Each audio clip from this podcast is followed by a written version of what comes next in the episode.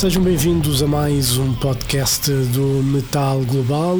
Esta semana, duas entrevistas, uma com Joaquin Broden, vocalista do Sabaton, e outra com Evan Barry dos Wild Run. Primeiro, os suecos Sabaton, que editaram muito recentemente o seu décimo disco de estúdio, The War to End All Wars. O trabalho foi editado pela Nuclear Blast Records e já está nas lojas. Este trabalho retrata acontecimentos da Primeira Guerra Mundial, tal como tinha acontecido no disco anterior, The Great War. Alguns acontecimentos, obviamente, são melhores do que outros e certamente estávamos longe de pensar que teríamos novamente guerra na Europa depois da invasão da Rússia à Ucrânia.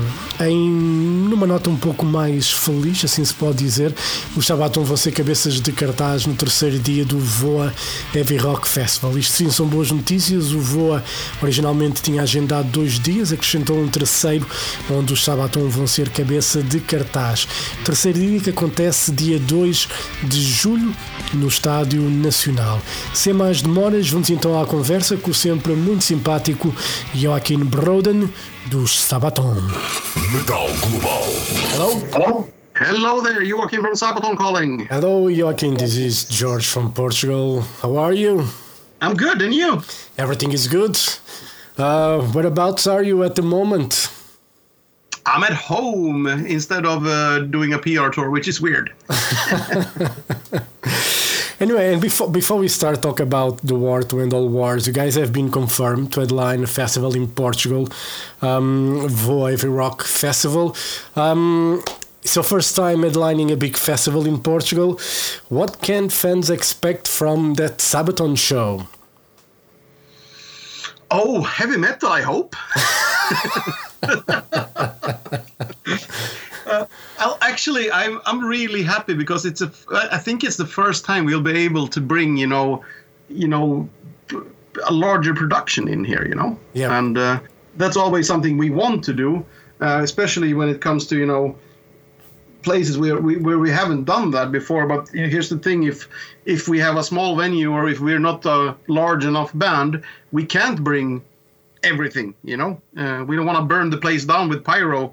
We can't put a you know production made for a fifteen thousand people arena in a 1500 people hall so in that sense i'm really looking forward to it because i can easily say we can bring way more than we've ever done brought to portugal before Well, that's good. Uh, are you guys preparing um, a special stage for um, for this upcoming tour for the new records? Yes, we are going to expand on what we already have, since we're already in the same era. You know what I mean? We're Yeah. still we're still in the World War One era, but we don't want to go go. We don't want to go on stage with uh, with exactly the same stage set, but we don't want to remove everything either because it's easy to forget that you know we never got to finish the Great War tour. For example, we never got to play in in Portugal Yep. with these songs, you know, and uh, which is one of the reasons we ended up doing another album about it because I mean Japan, Australia, there were many places in South America where we never got to tour with the with that album. And if we decided to do another album about a totally different topic, maybe those songs wouldn't feel relevant. But now, us playing a lot from sort of the World War One era. I mean, also we have older stuff from World War One as well. Uh, would make total sense. Yeah, and uh, you know during the pandemic and well, actually the pandemic was uh, hitting Europe. You guys were on tour. Um, you guys, I think, were in Russia, if I'm not mistaken, or you know somewhere uh, like Correct. that. How how was that uh, feeling of seeing everything closing down and you guys still on the roads? Yeah, that was weird actually. because, you know, Russia didn't have that many confirmed cases in the beginning, and while Europe Europe was shutting down, we were sort of like lagging behind because I mean, well, Central Europe people are traveling between countries a lot, you know, uh, for both practical and economic reasons. A lot of people work in different countries, travel to visit family and everything like that. And people have can afford to travel. Uh, while as maybe somewhere in central Russia, uh, I mean, we started the tour all the way in Yuzhno-Sakhalinsk, which is next to Japan, you know. And then we moved eastward, uh, no, sorry, westward, uh, slowly but surely. And we made it to Moscow, and Moscow, that district sort of closed down one or two days after we'd been there. And then we came to St. Petersburg, and that district closed down one or two days after we'd been there. So that, that thing whole followed us, but then we didn't get a stop until we were in Yekaterinburg. Then I think it was a national uh, stop on concerts and stuff like that. And uh, yeah, it was weird, but what should we what should we go home to? A lockdown. I mean we were ob- obviously careful because at this point we didn't know as much about this well pandemic or disease as we know now. But it was a bit of a weird feeling talking to the people at home like yeah uh, things are things are happening here. How are things for you? Oh well we are uh, we're playing heavy metal as normal i mean it was weird because we were supposed to play in yekaterinburg and we got the call I went to bed. We, we arrived the day before. I went to bed thinking we were going to play. And by lunch the next day, the word came out like, no, new restrictions, we're not allowed to play. Okay. So, no show today. What did we do? Well, we went to a Serbian restaurant and we had some food. because, yeah, it wasn't a. Yeah, the the pandemic was, or the virus would, would have been present somewhere, but it wasn't very widespread. It was highly uncommon, Yeah. or almost no to very few cases in Yekaterinburg.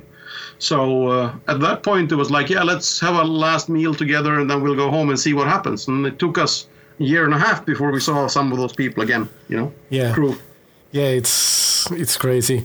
And uh, so, when did you guys start? When did you guys realize, first of all, that um, you know this pandemic was here to stay? There was not tours going to happen, so you guys had to start working on new music. Did you guys ever stop, or uh, there was a time that you guys realized, okay, there's nothing much happening now. We have to make new music. Uh, the first thing we did was actually me and Chris and Kebbe, our drum tech. We stayed in our warehouse in Sweden for two weeks just to make sure we didn't catch catch anything while uh, traveling. You know, then we could look after each other. We thought, and if we caught something traveling, we wouldn't bring it home to our families. And that's when we started writing music because, yeah, me and Chris got bored and we started writing music. uh, we didn't know what it was for, but uh, in a sense, after that, once we all got home, we started taking care of stuff because nobody knew that much by that time. So we just started taking care of stuff. You know, these things we all have. We'll do that when we have time. Yeah. So once we'd done that, I I asked I asked Pär like, uh, okay, we don't know anything here, but here's my suggestion, sort of like. You work the offense like you normally do because Pär is usually the one involved with a lot of the booking and business side of Sabaton, and I've always been the guy, or at least for the last 15 years, been the guy who's more involved with the songwriting and the music and stuff like that. So I said, you know what? Um, I'll just start writing music and treat this as we're going to make a new album. And then we started talking what it was going to be about. And then, yeah, as I said earlier, we ended up with a situation where we have so many stories we wanted to tell, like Christmas Truce and Hellfighters, that we didn't get to tell on the Great War. Should we make another one? Yeah, for the reasons also I mentioned earlier. Yeah. Do you remember the first song, you know, in that warehouse that uh, became like a proper song for the for the record? Yeah, it was Christmas Truce actually. I already started that uh, song before the Great War was released. so uh, that was the first one I sat down. Like, I'm gonna sit down now. I have the fucking time. I'm gonna sit down and I'm gonna get this shit right. You know, normally how long does it take for? Uh, probably it varies, but um, normally when you're writing a song, um, how long does it take to be like completely finished? Oh, it's usually very different. It's hard to say actually. Uh, Christmas Truce was actually together with Bismarck. Those two are the songs I worked most on actively in hours put down.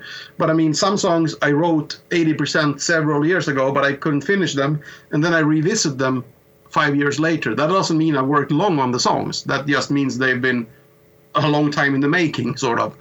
Uh, but Christmas Truce was probably the longest, and that is that song alone, oh yeah, several work weeks, I guess. Yeah. And uh, you know, you talked about Christmas Truce. "Soldier of Heaven" is another you know great song on this record, which is about the White War that happened in the Alps.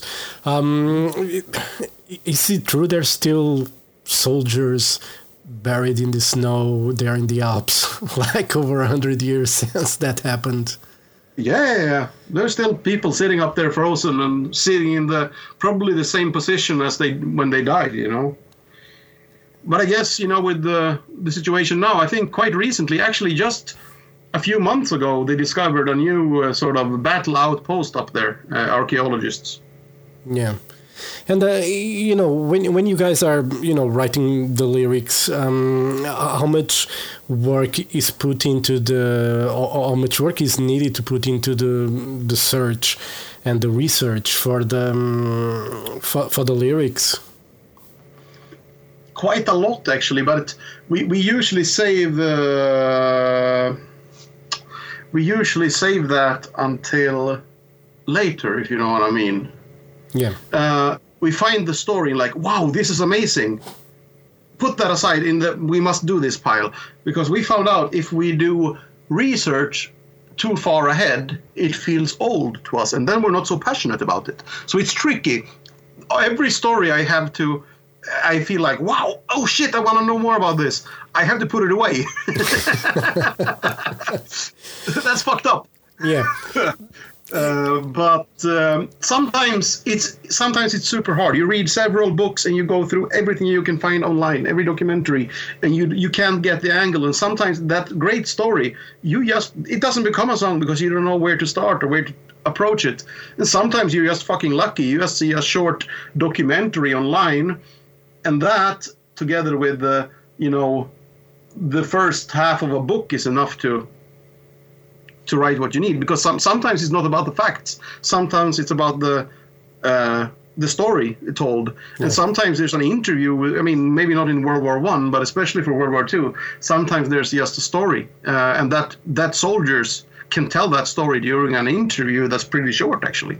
Yeah, and uh, you know, obviously with this with this record, you guys uh, are releasing it with the history edition, which is I think it's a great ad you know we got the intro explaining a bit about you know what's going to happen on the uh, on the song.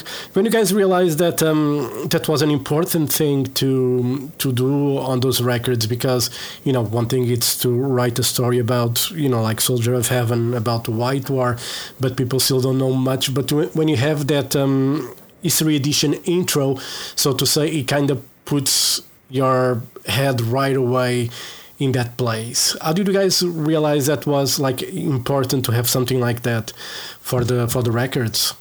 Because you done that previously as well. Yeah, I mean, maybe the idea came from you know the Art of War when we did that back in back in the day. Uh, but some people were angry with it. You know, they didn't like it. So we we sort of tried again uh, with uh, the Great War, which was the first time we did it as a sort of history edition but we found out that it's so many people reacted positively to it, and I think the good thing about this is that there is the regular version as well. I would recommend anyone listening to this album for the first time to listen to the history edition. Uh, so they know what the song is about. You get a deeper understanding for the lyrics. You know mentally where to place yourself. Otherwise, yeah, what's the Valley of Death about? Yeah. If you don't know Doiran, you're never where where Doiran is. You're never going to know exactly where on the map you are, where these events are taking place. So I would say anyone, or I wouldn't tell anyone, but I would uh, sort of recommend any everyone to listen the first couple of times you hear the album, hear the history edition because it helps. I think it makes a better experience. But I also see the point that if you're having a barbecue at home with some friends and drinking beer, maybe you don't want want that. You want to get straight to the metal, and yeah. When you also when you've heard uh, the history edition four times or three times and you know what the songs are about you've already done your own research maybe you looked at wikipedia or youtube saw some documentaries about what the battles are about yeah you don't want to spend you know 30 to 30 seconds to 45 seconds between every song to listen to the story that you already know. Yeah. And that, do you, uh, speaking of that, do you have uh, many fans um, saying that um, they did a lot of research because of the Sabaton songs? They became more interested in the uh, history of you know, you know, World World War One or you know World War Two, whatever um, topics normally you guys talk about on the on the lyrics. Do you have fans coming to you that they become history buffs because of Sabaton? Yes, uh, especially especially younger ones. Uh, older older people uh, are usually already already history buffs and came into us through that, or really don't care about history but think it's uh, good good classic metal that they like, which is fine. I mean, I don't mind if you don't if somebody's not interested in the historical aspect. Um, I do think that you might be missing something, but that's totally okay if you just want to drink beer and sing along. Uh, but uh, usually younger people, uh, some have become history, what do you call it, graduates actually, thanks to us, uh, which is fun. And I, I mean, it wasn't our intention when we started the band to become history teachers yeah. but in some in some capacity we haven't become teacher but we can maybe inspire people to Yeah. learn more about history because the learning process sort of has to be done on their own because we can't cover you know any battle or event in between three to five minutes of heavy metal Yeah. you know Yeah, and especially like let's say European fans mainly because like we in Europe have a very rich history when it comes you know to almost everything. Uh, you know many many centuries of history that we have and you know in school we learn a lot but we tend to focus more on what our country was involved in and not what you know happened in others obviously world war uh, 1 and 2 it's part of everyone's history class i think. Yeah yeah yeah but i also it's important to remember that history can be boring but stories are never boring. However history is consisting of stories and that's something that's somehow being forgotten i think in school is that you're teaching history as this big subject that you're zooming out so much that it's hard to find the stories in history.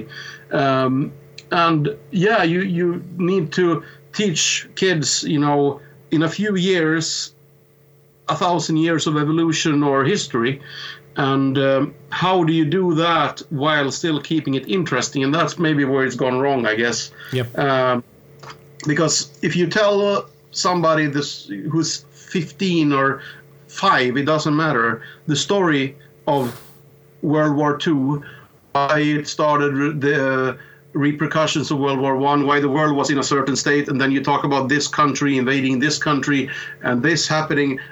That is to a 5 to 15 year old fucking boring. Yeah. And irrelevant. Yep. But if you take, let's say, three or four stories of human beings and what they did, wow, you could get those kids hooked. Yep very easily. And like, wow, shit, that happened and that happened. More, tell me more, tell me more. Then you want to know more. And then, so instead of starting, you know, very zoomed out picture and then hoping everybody will understand, why don't you zoom in and then slowly but surely zoom out? I think possibly i don't know i'm not an expert but i think possibly it could be a better way of introducing people who aren't that motivated to look into history Yeah, because one of the things I realized with this with this record, uh, you know, there's some stories here that I had no idea. For instance, "Lady of the Dark," you know, the history of a girl that took the place of her brother uh, to go to war. You know, I had no idea that that happened. Um, uh, neither did i years ago how did you guys came with that uh, with that story? i believe that one is from a m- mail from a serbian fan sent to our bass player Pär so there's a lot of these things happening. I mean, obviously, the Christmas truce, we, we learned about that in school when we were kids. We, we were aware of it and we've gotten tips about it. But every country has its own history. And in many, many cases, we've had, you know, things that like, what the fuck? Wow, this is amazing. And let's do a song about it. I mean, uh, the song "Smoking Snakes" from Heroes was a mail from a guy in uh, in Brazil Like, did you know about this? It's like, oh shit, you know. And every country has its own history, and what every what every kid knows in Portugal might be. I mean, half of it is gonna be shit I never heard before. Yeah. and you know, I, I think the, the story of Lady of the Dark, it's uh, you know, it's a great one, and uh, it kind of shows that uh, because normally we tend to see and because of history and back then, you know, women would be probably nurses. Uh, mainly, that would be in the war front, you know, taking care of the wounded and all that. But you know, there's always something that happened that we don't know, like this girl that took the place of the brother, you know, to fight. And there's probably other stories like that that we don't know about that happen, and probably they are not written anywhere either, you know. Yeah.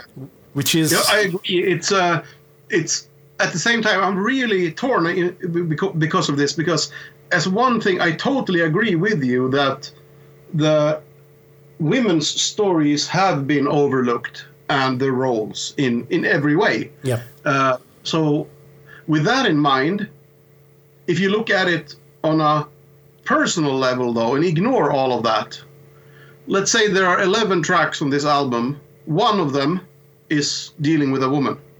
So, if you look at that statistically, then women are hugely overrepresented. Yeah. because not one in 11 who participated in the Great War was a woman, even if you count the supporting roles. Yeah. So it's it's a sort of a you know ah, weird situation to go to, and for us it's been like we can't sort of play a social judge here and you know talk yeah. about that because that is right. So what we decided to do instead is like is any story we hear, if it's fantastic because the story is fantastic, perfect, let's sing about it. And if it's about, in this case, Lady of the Dark, if it's a woman or Night Witch is also women, that's extra cool. Yeah. Perfect, let's do it. Same with the Harlem Hellfighters. The fact that they're, you know, African American didn't affect uh, us singing about it. What they did in itself, their deeds are worthy of a a song and made us passionate about telling the stories. The fact that they were African Americans, mostly from Harlem and yeah, also Puerto Ricans, uh, makes it even cooler. And they have the extra bonus of having the coolest name ever, Hellfighters. That's a heavy metal song already in it, you know. it's true. And uh, Unkillable Soldier, just uh, you know, tell me a bit more about uh, because it's like almost like a, superhero kind of soldier. There. Yeah, it's comical, you know. Tell, tell me a bit about, about that that story, just for, you know, for those who you know, if they don't get uh, history. Um, I would just say Google Adrian Carton de Wiart or the Unkillable Soldier or the Soldier Who Will Not Die or stuff like that and look for this because it's that's beyond crazy. It's like almost comical crazy. I mean, you can't make this shit up. That's a fucked up person, man. I mean, uh, no matter what he did, uh, it, there was always a, a tinge of I don't know it's so it's so crazy out there and tragic that it's almost humorous you know? Yeah. It's bizarre. Yeah. And l- like we watch movies and stuff you know and then uh, a lot of movies are based on real stuff you know that. oh yeah yeah and if you if you made a movie about him nobody will believe that's real yeah you know? And you know, Sabaton has been collaborating with the uh, World of Tanks, um, the game. Uh, you guys, uh, the last thing you guys did was Steel Commander, the video. Um. Do you guys have more plans to collaborate with the World of Tanks um, in the future? Because this collaboration is, um, you know, is already has a few years now. Um, do you guys have any plans for the future for um, World of Tanks and how to work with with them and all that, or they can work with you? Uh, nothing specific. I mean, we are we aren't looking into actively how to get into the gaming world, but we have a very it's grateful or a good situation because a lot of what we sing about is already uh, well it's military history. Guess yeah. what? A lot of games cover military events. And uh, from that point of view it's uh, really a good match, and we all actually are pretty much gamers to a certain extent. Even if it's you know growing up with uh, video games, we still play all of us pretty much on tour. I mean, last game I played was yesterday. I was getting back into Subnautica. and uh, if I'm not doing that, I'm playing XCOM, which I love, especially XCOM 2. Cool. So I'm. Uh, it's not a far stretch, and we're lucky in that sense. It's a great way for us to also reach new fan, fans. Yeah, and uh, you know, last July um, you guys played in Serbia. Uh, Forty thousand people, I think, were in attendance.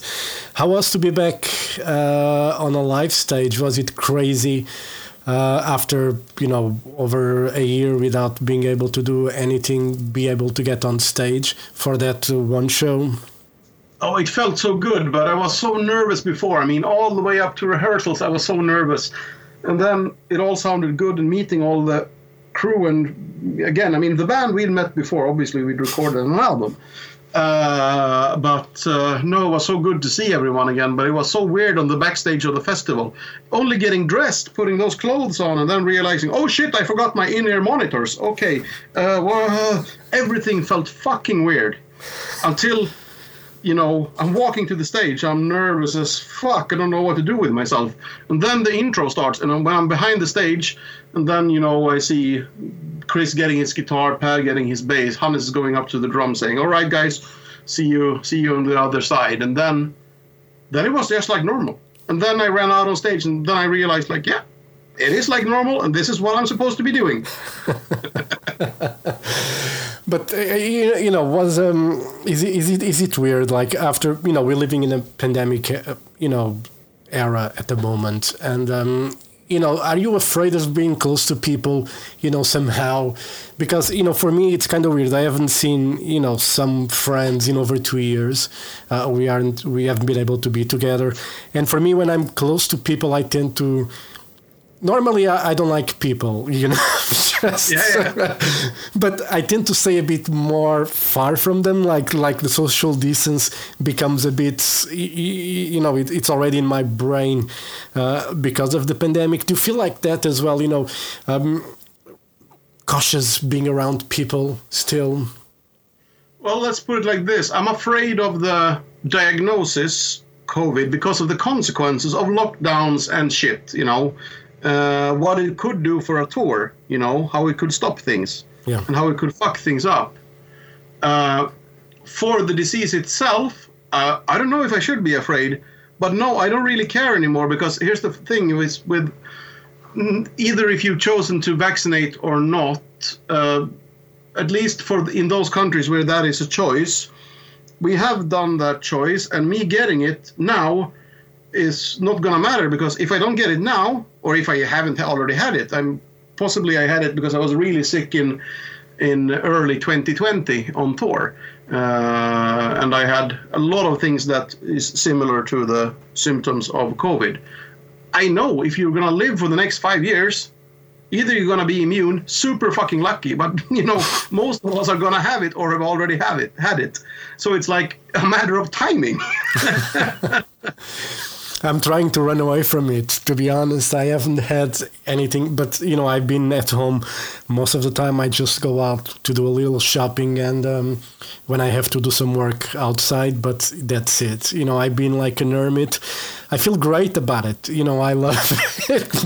okay, you actually enjoy it then. yeah, I've been enjoying it, but now it's becoming too fucking boring because I want to see live shows. You know, So, you know, I don't. I miss concerts so much. You know, it's fucking crazy. And uh, you know, speaking of tours, your, your your tour that was supposed to happen March April has been postponed. Um, What are the plans? Are you guys just going to focus now on the summer festivals? Uh, fingers crossed they're going to happen, and um, all that. What's the plans now for Sabaton? Yeah. I mean, getting back on the road, we have music already coming out. Uh, we have more written as well. And uh, so what we're to do now is just, yeah, hopefully go to Sweden tour in uh, April for summer festivals, which I'm pretty sure maybe some of them will fall out, but it's not to be restrictions everywhere. So I'm looking forward to it because I'm very, very confident that many shows will be happening this summer. So I'm yeah, I'm not too, you know, don't have a too depressive outlook on the future. That's good. You know, I don't have it either. You know, I'm hoping that this summer things will resume as normal as they can be, and um, you know that will put this behind us, and we can start, you know, living properly again. Because, you know, that's what we have to do. You know, we cannot be hiding from something for the rest of our lives. So, you know, Anyway, uh, Joakim, thank you very much for your time. Um, looking forward to see you guys at Line Portugal uh, in the summer. Uh, fingers crossed everything will go well. So uh, I'll see you in the summer. All right? Perfect. Thanks, you, man. Good to talk to you. Thank you very much. Have a great day. Thank you. You too. Bye bye.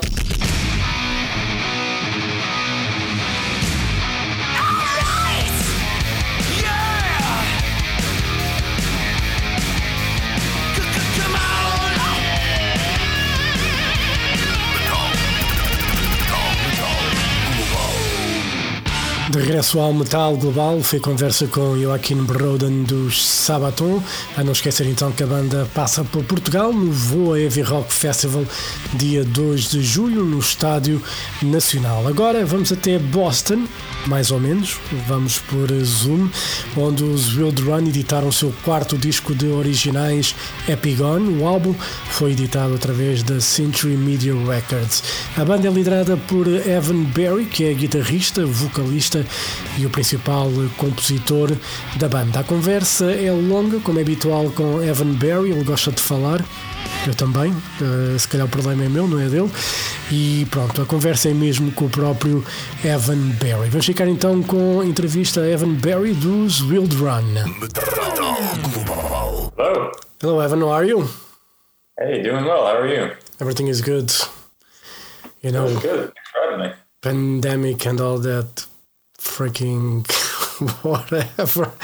You know, I'm just, it's just desperate. Um, I think things are about to open up anyway now. So, you know, hopefully, like in a month or two time, everything will be back to normal.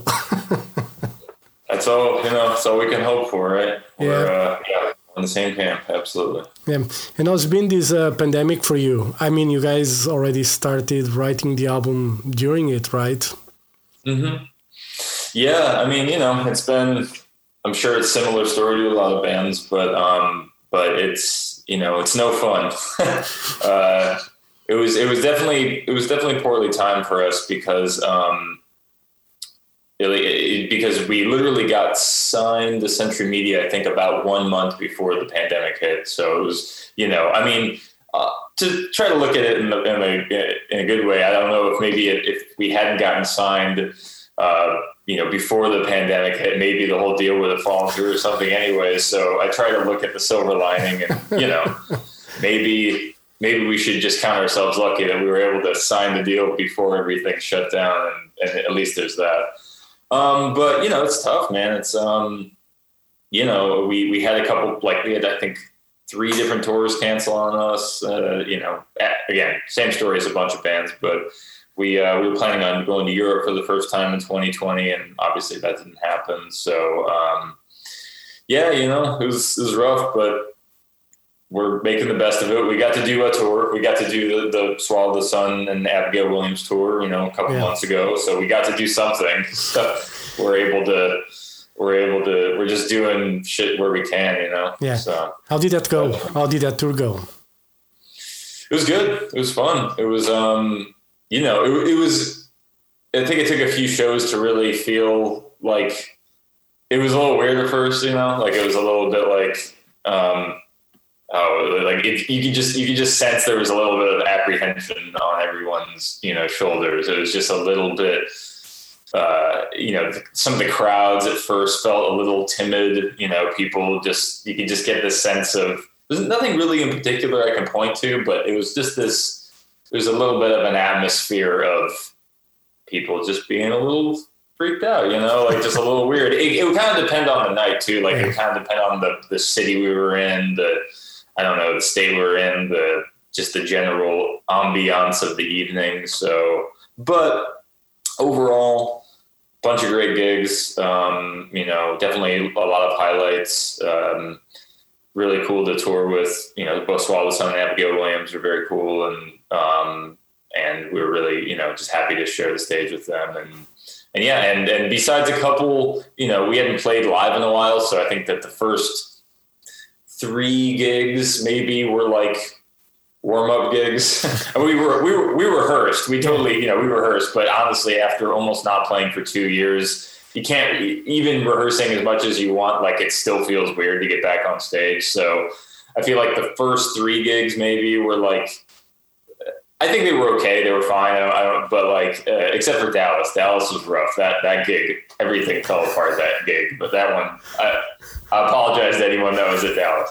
But uh, besides that, then the next night we were in Austin, Texas. That was like that was the fourth night in. Everything clicked that night, and then from there on, it was great. Yeah. So, anyways, um, yeah, good good tour though. We're glad we got out there. No one got sick.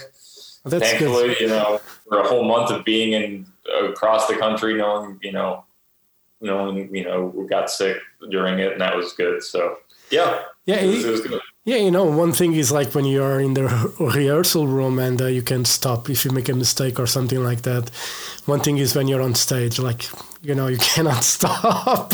I mean, you Yeah, can, well, but you look like a fool if you do. yeah, exactly. Well, and honestly, it's just like you know, I we've played enough now where we don't really get too nervous anymore to be on stage. I mean, you always get like a little bit of butterflies in the stomach, but like we're pretty used to it. But after waiting almost two years, it kind of felt like we I got like that same nervous energy to go on stage that I had gotten, you know, ten years ago for our first gig or something. I mean, not quite that bad, but like a little bit of that, you know, Yeah. like because just not playing for two years was just weird. And so, yeah, there's some of that beginner's energy kind of suddenly appeared again. We had to we had to get used to it. Yeah, and uh, you know, I, I I don't know, like I don't know what's being a musician like and playing live, but I can imagine if you're not on stage like for a couple of years, and you know, new sound guy probably, you know, it's d- different uh, people working with you, and uh, it just needs like a miss in the um, like in the amp or in the speaker or something, and you know everything can fall apart. I'm sure. Well, and and this tour in particular, we we actually changed and upgraded a lot of our gear, a lot of our tech. Like the way that we literally play on stage was totally brand new. We got like this whole new amp system, like that we had never used before. Ooh, and it was our first. This is probably the biggest thing. It was our first show ever using in-ear monitoring okay. that and that that changes everything. Anyone who's ever done a show with in ears and then you know who's done shows without in ear monitoring knows it's it's totally different. So because you know it just everything sounds and feels different. You got to dial in like the mix that's in your ear. Anyway, so that was the first show of tour, compounded with the fact that we hadn't played a show for two years. So it was a little nerve wracking for sure. But um, again, after about three shows, we got used to it, and the in ear. Once we got the in ear monitoring dialed in, it was uh, never go back. It's so much better than dealing with the house speakers, and you know that shit's so variable. Being able to have your own mix on stage is really important. Yeah, and uh, you know when it comes to the live um stage, you know setup, do you still prefer the old school amps or you go digital with that? So we have um, we upgraded to they're called synergy amps, and they are so they they are direct from the amp to the house. Like we don't have like the cabs anymore. But it's interesting because the the synergy amps they aren't 100% digital. They have like tubes in them. Like they have like small like they're, re- they're these really small little boxes and but they do push air. Like they they are they do have tubes in them like a classic amp. Um, but they're just these little tiny modules, and they have a, they do have a cab simulator in them, so you do run them directly into the house speakers. So it's almost sort of like in between. It's not it's not your traditional regular amp and you know half stack whatever, but it's also not like a purely digital thing. It's Yeah. not like an Axe-Fx either. So it's honestly kind of a nice in between. It it I I still had to get used to it though, not having an actual cab like right behind you where you can really feel that you know energy pumping Yeah. out right behind you is weird and you know the sound is just coming out of the the house speakers um, so that I, at first i was a little bit iffy about it but um, honestly especially if you're playing medium sized rooms or bigger like it's so much easier on the mixing guy Yeah. to, to give him just have it come through the speakers it, it, it makes everything so much easier that as long as you can dial it in well and you got a sound guy who knows what they're doing and stuff it's I, I think it works out pretty well Yeah. so we, we like it Yeah, you know, I was asking because I remember seeing a gig a couple of well, a couple of years ago, more than a couple of years ago now, and um, you know, it was a small club, and um, the house speakers are on the side. You know, so in the front, if you're in the front of the stage, you have nothing other than the band playing to you, and one of those bands was playing full digital. yeah There was no Yeah. amps behind them.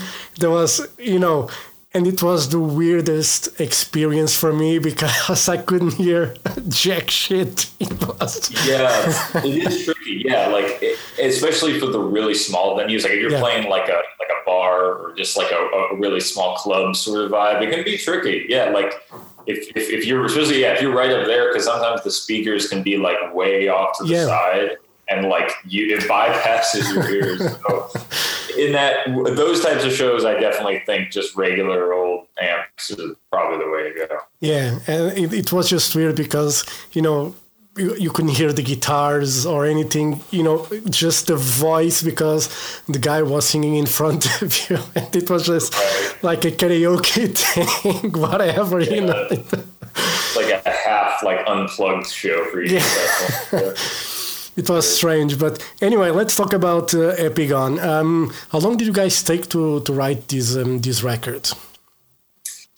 Well, it was um it was a little bit of a weird process. This was probably the the most unconventional way we've written a record because um as I've said uh, before a couple times, um, it was sort of a hodgepodge of material in the sense that um, a lot of it was written a while ago. Like I actually wrote a lot of this music, like probably even over fifty percent of it, like a good years ago. Like honestly, more towards like the beginning of the band, like like around like our first record. A little, some of it before that, some of it a little after that.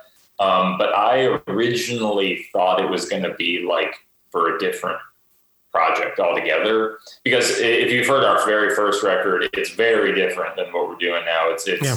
You know it's much more in the, the kind of the traditional folk metal arena, and uh, and this stuff was way more complex and harmonically dense. And I just thought, ah, this this doesn't make sense, you know. So I'm just going to put it aside. and I'll just do a side project, you know, some other time. And but then after three records, we uh, I don't know, we've changed a lot of things. We've just I don't know, we got we got bored.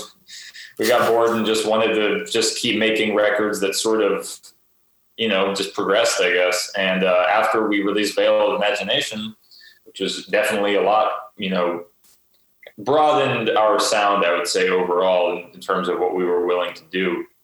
Um, I just realized like, oh well, I think Wilderun can do more things now. There's more uh, opportunity. There's more like just our horizons are broader in terms of what our sound can be. So, and then I was, I actually wrote a couple songs, some riffs here and there right after Veil was done. And, um, but I ended up kind of not using them and I, they're kind of still in my back pocket because they were a little too, they felt a little too similar to Veil of Imagination. They felt like almost, I didn't, I didn't want to make a, a follow up that just felt like the same thing rehashed. I didn't Yeah. want to do a record that sounded, you know, you don't want to like make like a B sides record or whatever. So, um, I was trying to think like, well, what the hell do we do for this next record? And then I revisited some of this old material and I was like, okay, I've, I've always really liked it. I've just never had a place for it. And I thought, okay, we can work with this now. Now after, now we are, the band is in a position where we can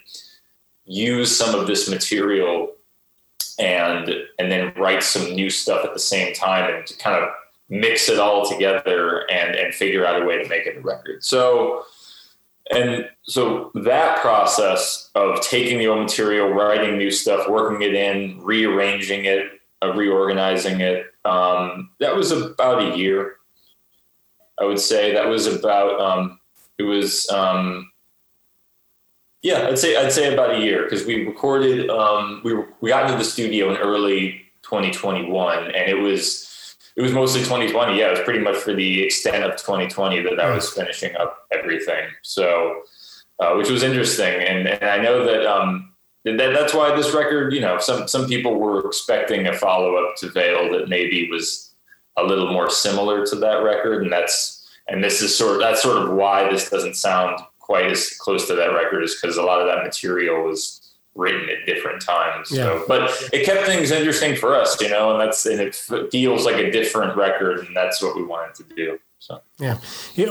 When you listen to the to that old stuff that you had written that ended up on this record, did that inspired, you know, to keep um, writing in that, um, you know, in that way, in that style that you that you were written before?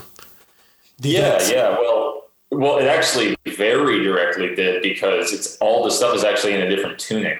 Um, the the entire record is in an open C minor tuning, um, which you know, if you i i for anyone who plays guitar, you know that if you have a tuning like that, you, you just end up getting it, it just forces you to write differently. It forces you to like think about chords differently, especially like the chord structures. You just you just throw your fingers down, it just automatically creates different chords. And I'm a big full chords player. Like I, I really like to just I'm a six string full chord guitar player, mostly because I, I learned how to play guitar um, on an acoustic Yeah. first before I ever picked up an electric. So that's why I play like that. Um, so yeah, so basically when I revisited these old tunes, I had to retune my guitar back to open C minor.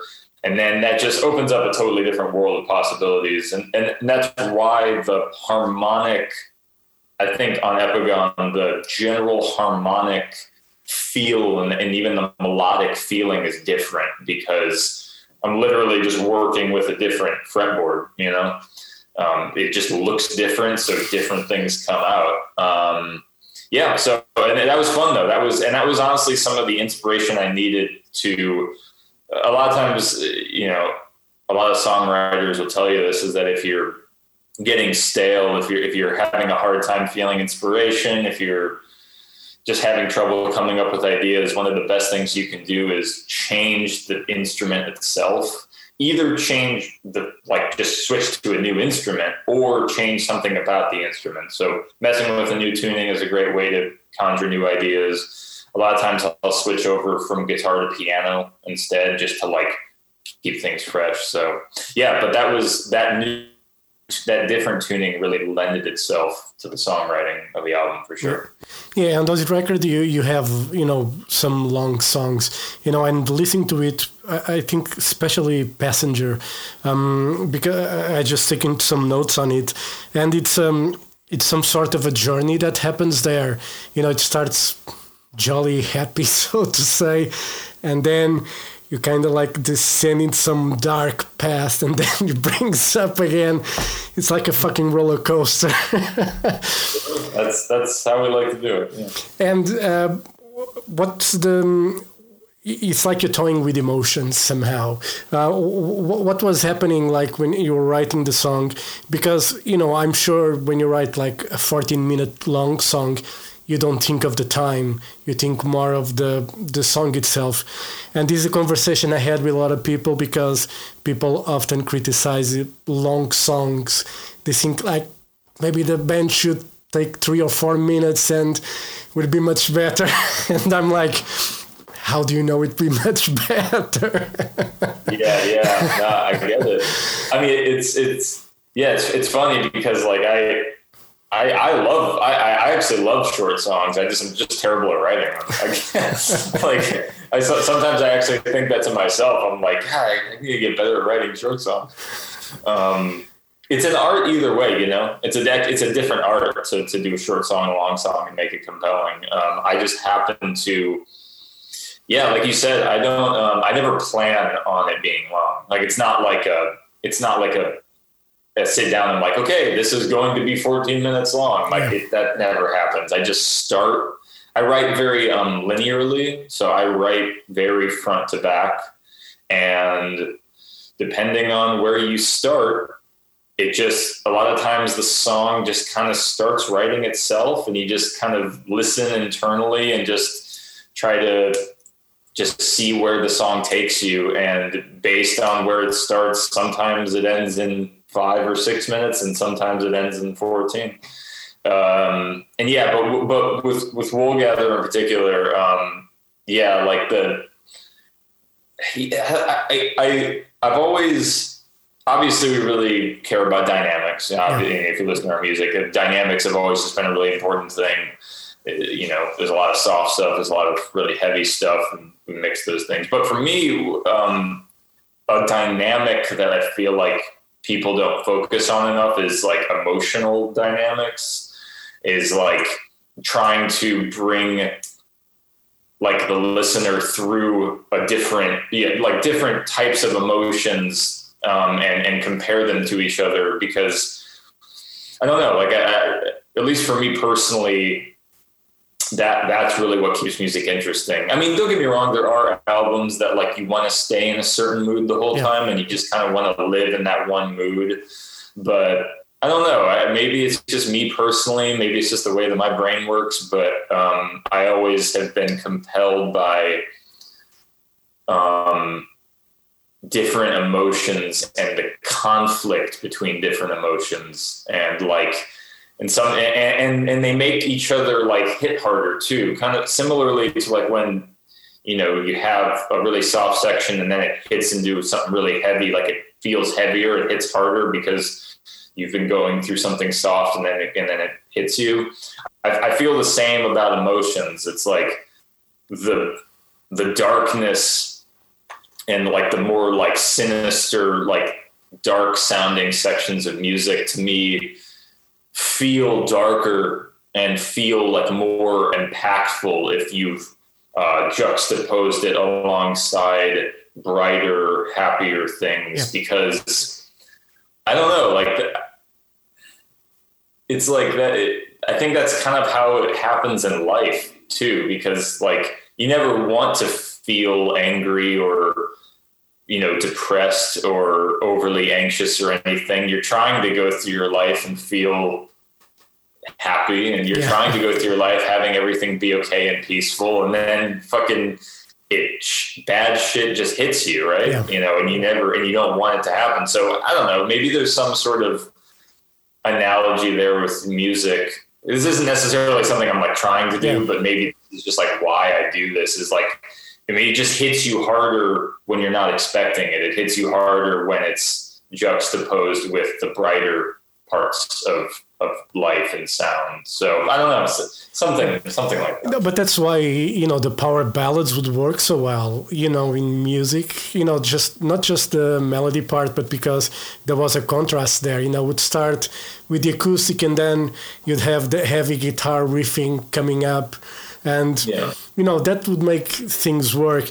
And you know, I, I was asking that because you know I would I had friends that had bands, and I would go to their rehearsals, and um, you know sometimes they would be stuck and they didn't know how to get out of that riff or that melody, and that's why sometimes the songs would extend a bit until they found a way yeah, of yeah. getting out of there. But that's not the case with you when you're writing, right? yeah, I mean, don't get me wrong. I get I get stuck a lot. I, I certainly get stuck a lot. I just I just. Uh, but I, I just sit with it for long enough. I just try to be patient enough to eventually find a way out. And I, and I don't, um, you know, this is why some of our records take a, a, little bit longer to write is I just, I'm just picky, you know, and I, I just, I don't let it, if I can tell it needs to change, if I can tell it needs to go to a different part, I'll sit with it. I'll just let the song sit. I'll, I'll come back to it after like a month without even touching it, and then maybe you know then I'll figure out the next thing to go to. But um, but yeah, it's easy to get stuck though. You just got to be patient.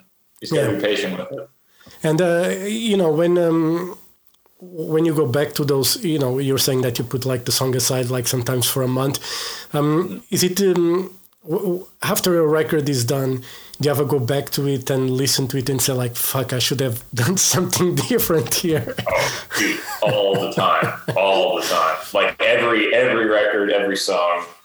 It's. I mean, I'm definitely. Uh, we're definitely all. You know, I wouldn't say we're all complete perfectionists, but we uh, we certainly toe that line of, of, of, some form of perfectionism. Just, I would say maybe just more deep self criticism is probably the way to, to, think about it. Just we're just we're just hard on ourselves. Um, so yeah, dude, like I every I think I've said this before, but like uh, or other people have said this before, but a record, I don't think a record is ever fully done. Like, I don't think you ever say, like, okay, that was the last note, and now the record is 100% complete. Like, it, it never works out like that. You're just like, you're basically just trying to care, like, tweak and perfect things as much as you can until you are so burnt out that you if you realize that if you try to fuck with it more, you'll probably start doing more damage, you know? and then you there's a certain point at which you just have to say, okay, it's this is this is the best we can do right now. We've we've almost burnt ourselves out. Either we have burned ourselves out or we're very close to burning ourselves out. So and any new ideas and in this in the studio you go down these like deep rabbit holes where you start like focusing on really stupid little things that like no one will ever hear. But the longer you're in the studio and the longer you're sitting with these songs, the more you just like start getting in this editing hellhole where like you just everything sounds weird. You everything starts sounding strange to you because you've heard it too many times. Anyways, because of all that, you just every record is like that. You just have to like say, okay, call it, just fucking call it and print it, and that's it. And then I don't listen to it for like half a year because I'll, all I'll do within that half of a year is like hear the little things that I thought could have been better, that I thought could have been perfected. But then after like six months, maybe even a year, I'll come back to it after if I've had like a lot of time away from it. And I'll be like, all right, that's pretty cool. Like, you know, that's we, we, we made a pretty good record. Like, is it perfect? No, but no record's ever perfect. We did a pretty cool thing. Uh, all right, time to move on. Hmm. So that's that's sort of the mental process I go through. is that, is that why a producer can be important in a band? You know, to give like fresh ears and to say to you guys, no, it's fine the way it is, or the other way around. It's not that good. You need to make it better. That's why a producer is important you know uh, to to you guys like to have you know a different ear because you know if you get burned out and if you start or stop listening to things properly it can be a problem. Yeah. Oh dude. Yeah absolutely. It's it that's so important. Like we've it, it it's interesting too because like a lot of the guys well two of the guys in the band, Wayne and Dan, are, are actually both very proficient at um, production and like mixing. So there's actually a lot of things that both of them could probably be doing for our records, like that we wouldn't even necessarily need to hire someone else to do. But um, but I mean, don't get me wrong. The producers that we work with are, are you know more proficient at, at that sort of thing. But one of the main reasons we hire a producer is, like you said, that second ear, that extra set of ears on the stuff to someone who is, you know, they've never heard the stuff until we're there in the studio, whereas we've been sitting with demos and stuff for like a year.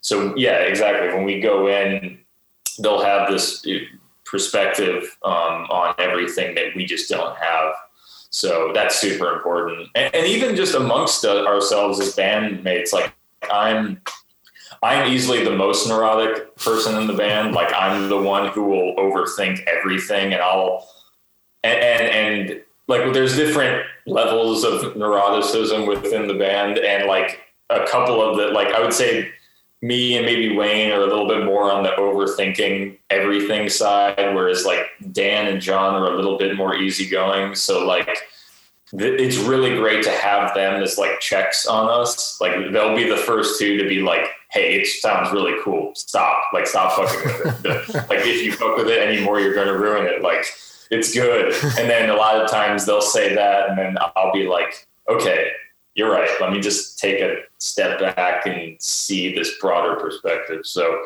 Yeah, it happens within the band and with the producers and, and engineers and stuff for mm. sure. And you overthink. You're like that in life in general, or just in the music. Like, let's say, if you want to buy guitar, an amp, a pedal, do you think too much about it, or you just go for it? oh yeah. Oh, I think about it too much. Yeah. No. That's, any, anyone who knows me, anyone who's close to me knows I'm the I'm the indecisive uh, overthinker of, of any given friend group that I'm with. That's just me. That's just how my brain works. So it's I'm trying to I'm trying to get better at that, but you know, it is what it is. yeah, I, I, used to. You know, I say that because I used to be very impulsive. I'm still an impulsive buyer when it comes to music CDs. You know, normally mm. I just, I just click buy and that's it. But now yeah, yeah. sometimes I have to make decisions. You know, because you have to balance budget and everything, and I'm, and sure. it, it's ridiculous the amount of time I'm in like in a web store or whatever and looking at stuff you know I, I, want to buy this but okay, no, I cannot buy it now, and I leave yeah, it. There's, there's, there's, a good like there's a good in between between impulsive and like overthinking it. There's some sort of good middle ground for us all to find. Yeah, and you know. I think after a few months I end up buying that anyway. Yeah, Unless yeah. it's sold out or something, then I'm like, fuck. Is that why I did? Yeah. yeah. Yeah, that's a tricky, it's a tricky line to toe right there and you know the Epigone the artwork it's um you know it's a very it's a very beautiful piece but at the same time there's a contrast just like in um in some of the music there you have a very peaceful side and there's a very dramatic you know side to it as well what was the concept behind um, the artwork for Epigone yeah i mean it was um it, it, it really was wasn't too conceptual. It was very, uh, it was sort of just a gut reaction, emotional decision to go with that piece of art um, because I don't know, like the, the, the previous couple records we've made, um, the art tied in a little bit more directly with the lyrics. This one was more just a visceral, emotional kind of feeling, and um, and, and, like as, as I've said uh, other places, like a lot of a lot of the lyrics um, are about like it is sort of like a meta uh, analysis about like the creation of art and like a lot of the emotions and the, the inner turmoil that goes with trying to create anything. So so it's the first it's the first record where my lyrics are kind of talking about the art process itself, and so yeah, it's kind of this meta analysis. Um, so, be, but because of that, I wanted the our choice of the artwork to be very um, just gut, like yeah, gut decision, kind of emotional. Don't think about it too much. Kind of like we were just saying, don't overthink it too much. It was almost like a. It was is. I mean, don't get me wrong, we did overthink it, or at least I did. But but the the final decision wasn't like a logical one. It was just like a look deep inside of yourself and feel and just see what um, atmospherically, emotionally resonates most with this music. Um, in particular, the song uh, "Identifier." A lot of the lyrics of that song are sort of about getting too wrapped up in like the meaning of things and like trying to live life in a more like pure and emotional visceral way where you kind of trust your instincts a little bit more and you and you live life a little bit more based on trusting your own emotions and not and especially with like art and lyrics it's easy to try to have everything have some really deep in meaning. And i've had that problem with writing lyrics and making music. I'm like oh like well everything we do has to have like this super deep meaning. And if if it's not some profound revelation then it's not good. And and that's always kind of given me anxiety for creating art. So um that song in particular was sort of about trying to let go of that and just trying to trust myself and be content with the simple emotions that art can bring you even if it doesn't mean anything. Yeah. and that's what that art the the album cover was was it was kind of that. It was like it's just it's beautiful. It atmospherically fits the record just from a visceral standpoint. And it, it, that's okay. It doesn't need to be more than that. It's Yeah. just that. So, Yeah, and uh, you know, you were saying that trust, you know, more your instinct, so to say. You know, that happened a lot to me until you know I decided to realize, listen, I'm getting old. Uh, I'm here in this point in time, in this moment. Everything is okay. So whatever I did, you know, that I should have trusted my feeling that went, you know, completely everything just fucked up a bit or you know whatever led me to the moment i'm here now and um, i'm okay i'm fine so i try not to overthink too much about you know you know those things. And you know i'm getting to a time now that's you know whatever happens happens. You know i'm more careful planning you know what i want. But in the back of my mind i've decided where i want to be in five ten years time.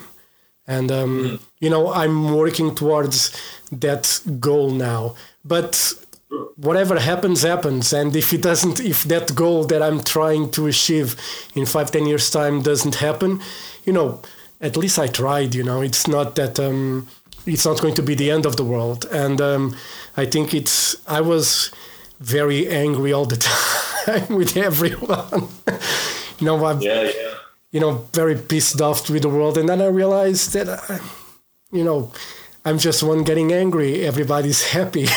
What's the story here? yeah yeah no for sure i mean that's but that's that's that's the way to do it that's the, i mean you gotta plan and, and and try to organize your life as best you can but then not be too attached to the outcomes not Yeah. be too not have too much of yeah yeah of uh, of your self-worth and identity wrapped up in how and in the outcomes of things You try your best and but then you you accept you accept what happens uh, as best as you can. Yeah, you know, there's no point in crying over spilled milk, as they say, whatever the, the, the saying is, you know. That's what I, I think there's a Portuguese thing as well that says something like that. Anyway, so the album is coming out and uh, touring plans, what's, um, you know, in the States tours are happening. You already did, you know, that tour that you talked about. Is there more in the books for you guys for the next few months? Europe? Um, what's the story? Unfortunately, uh, not too much. Not, not too much of a story yet. We're uh, we're trying, but it's it's hard right now, um, especially getting to Europe because that's our that's the main thing we want to do. I mean, that's like I said, we had a we had a a couple fest like smaller festivals and like a, a, some a couple week tour planned for Europe back in 2020. We had it all. We were going to be playing uh, like the ProgPower Europe show, and then uh, I think it was Euroblast, and in like August or Se- September of 2020, and we booked a few, starting to book a few other shows around that, and then just you know gone. So Europe is our next main goal. It's like the most important thing we have to do is tour Europe. But uh, unfortunately, we still haven't gotten it locked down yet because the world world's just it, getting over there is really tough. Um, the only thing we have booked right now is um, ProgPower USA. We're playing in June, which is we're super excited about. That's uh, one of the definitely one of the best festivals in the in the states for especially for our type of Yeah. music. Uh, so we've always wanted to play that. So so that's good. But um, besides that, nothing yet. Just just trying trying to book some stuff. It might be Europe. Might have to wait until next year, Yeah. maybe.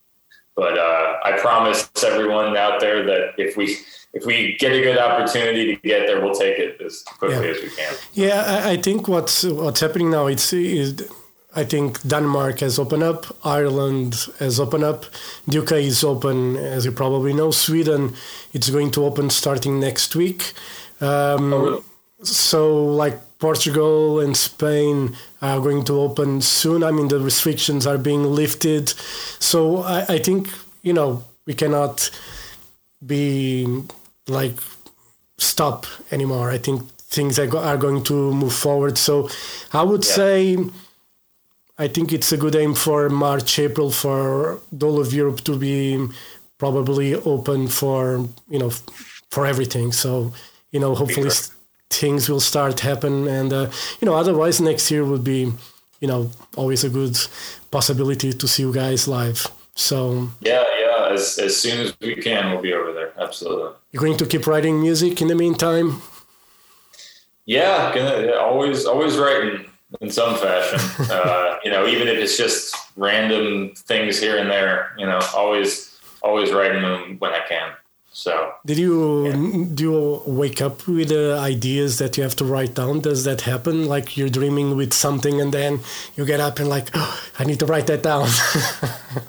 not not that often. It's more like um, I I- I think that's maybe happened like a couple times, but usually not. For for me, it's it's much more often that I'll be out doing something and then and I'll like my mind will be wandering while I'm out doing something and then I'll get the idea and you know try to I've, I've had to hum things like into my phone a couple you know every once in a while like just so I kind of remember it. Uh, and then other times I've been lazy and totally lost it, which is always a always such a shame when that happens. I've, I've definitely had a handful of ideas that I was like, you know, I got home and I was like, fuck, you know, should have hummed it into my phone, but but just you know, but, but yeah, for the for not not not not last night though. For some reason, I don't know what it is. It's usually during the day. Maybe it's just active. You know, Yeah. when I'm in the middle of the day and my mind is getting really active. That's usually when it happens. cool.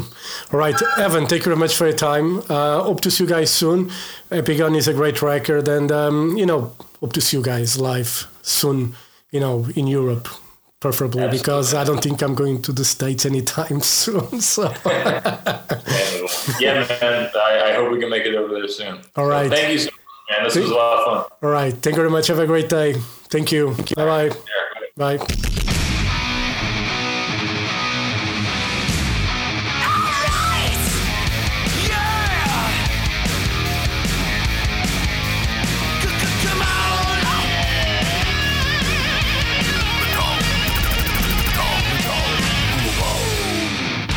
Metal Global foi conversa com Evan Barry dos Wild Run. E já sabem, podem seguir, dar like, fazer uma boa review deste podcast em Apple Podcasts e também no Spotify. Podem fazer like na página do Metal Global no Facebook e podem me seguir no Twitter e Instagram em Mountain King. Brevemente, mais entrevistas para ouvir aqui em exclusivo no Metal Global. Se quiserem passar pelo RTP Play, já sabem que tem as versões com música ah, dos artistas e das entrevistas que vão passando por aqui. E pronto, eu volto então no próximo programa ou no próximo podcast, como quiserem. Um forte abraço. Children of the night, you will live through the centuries to come, as I have lived. Good night.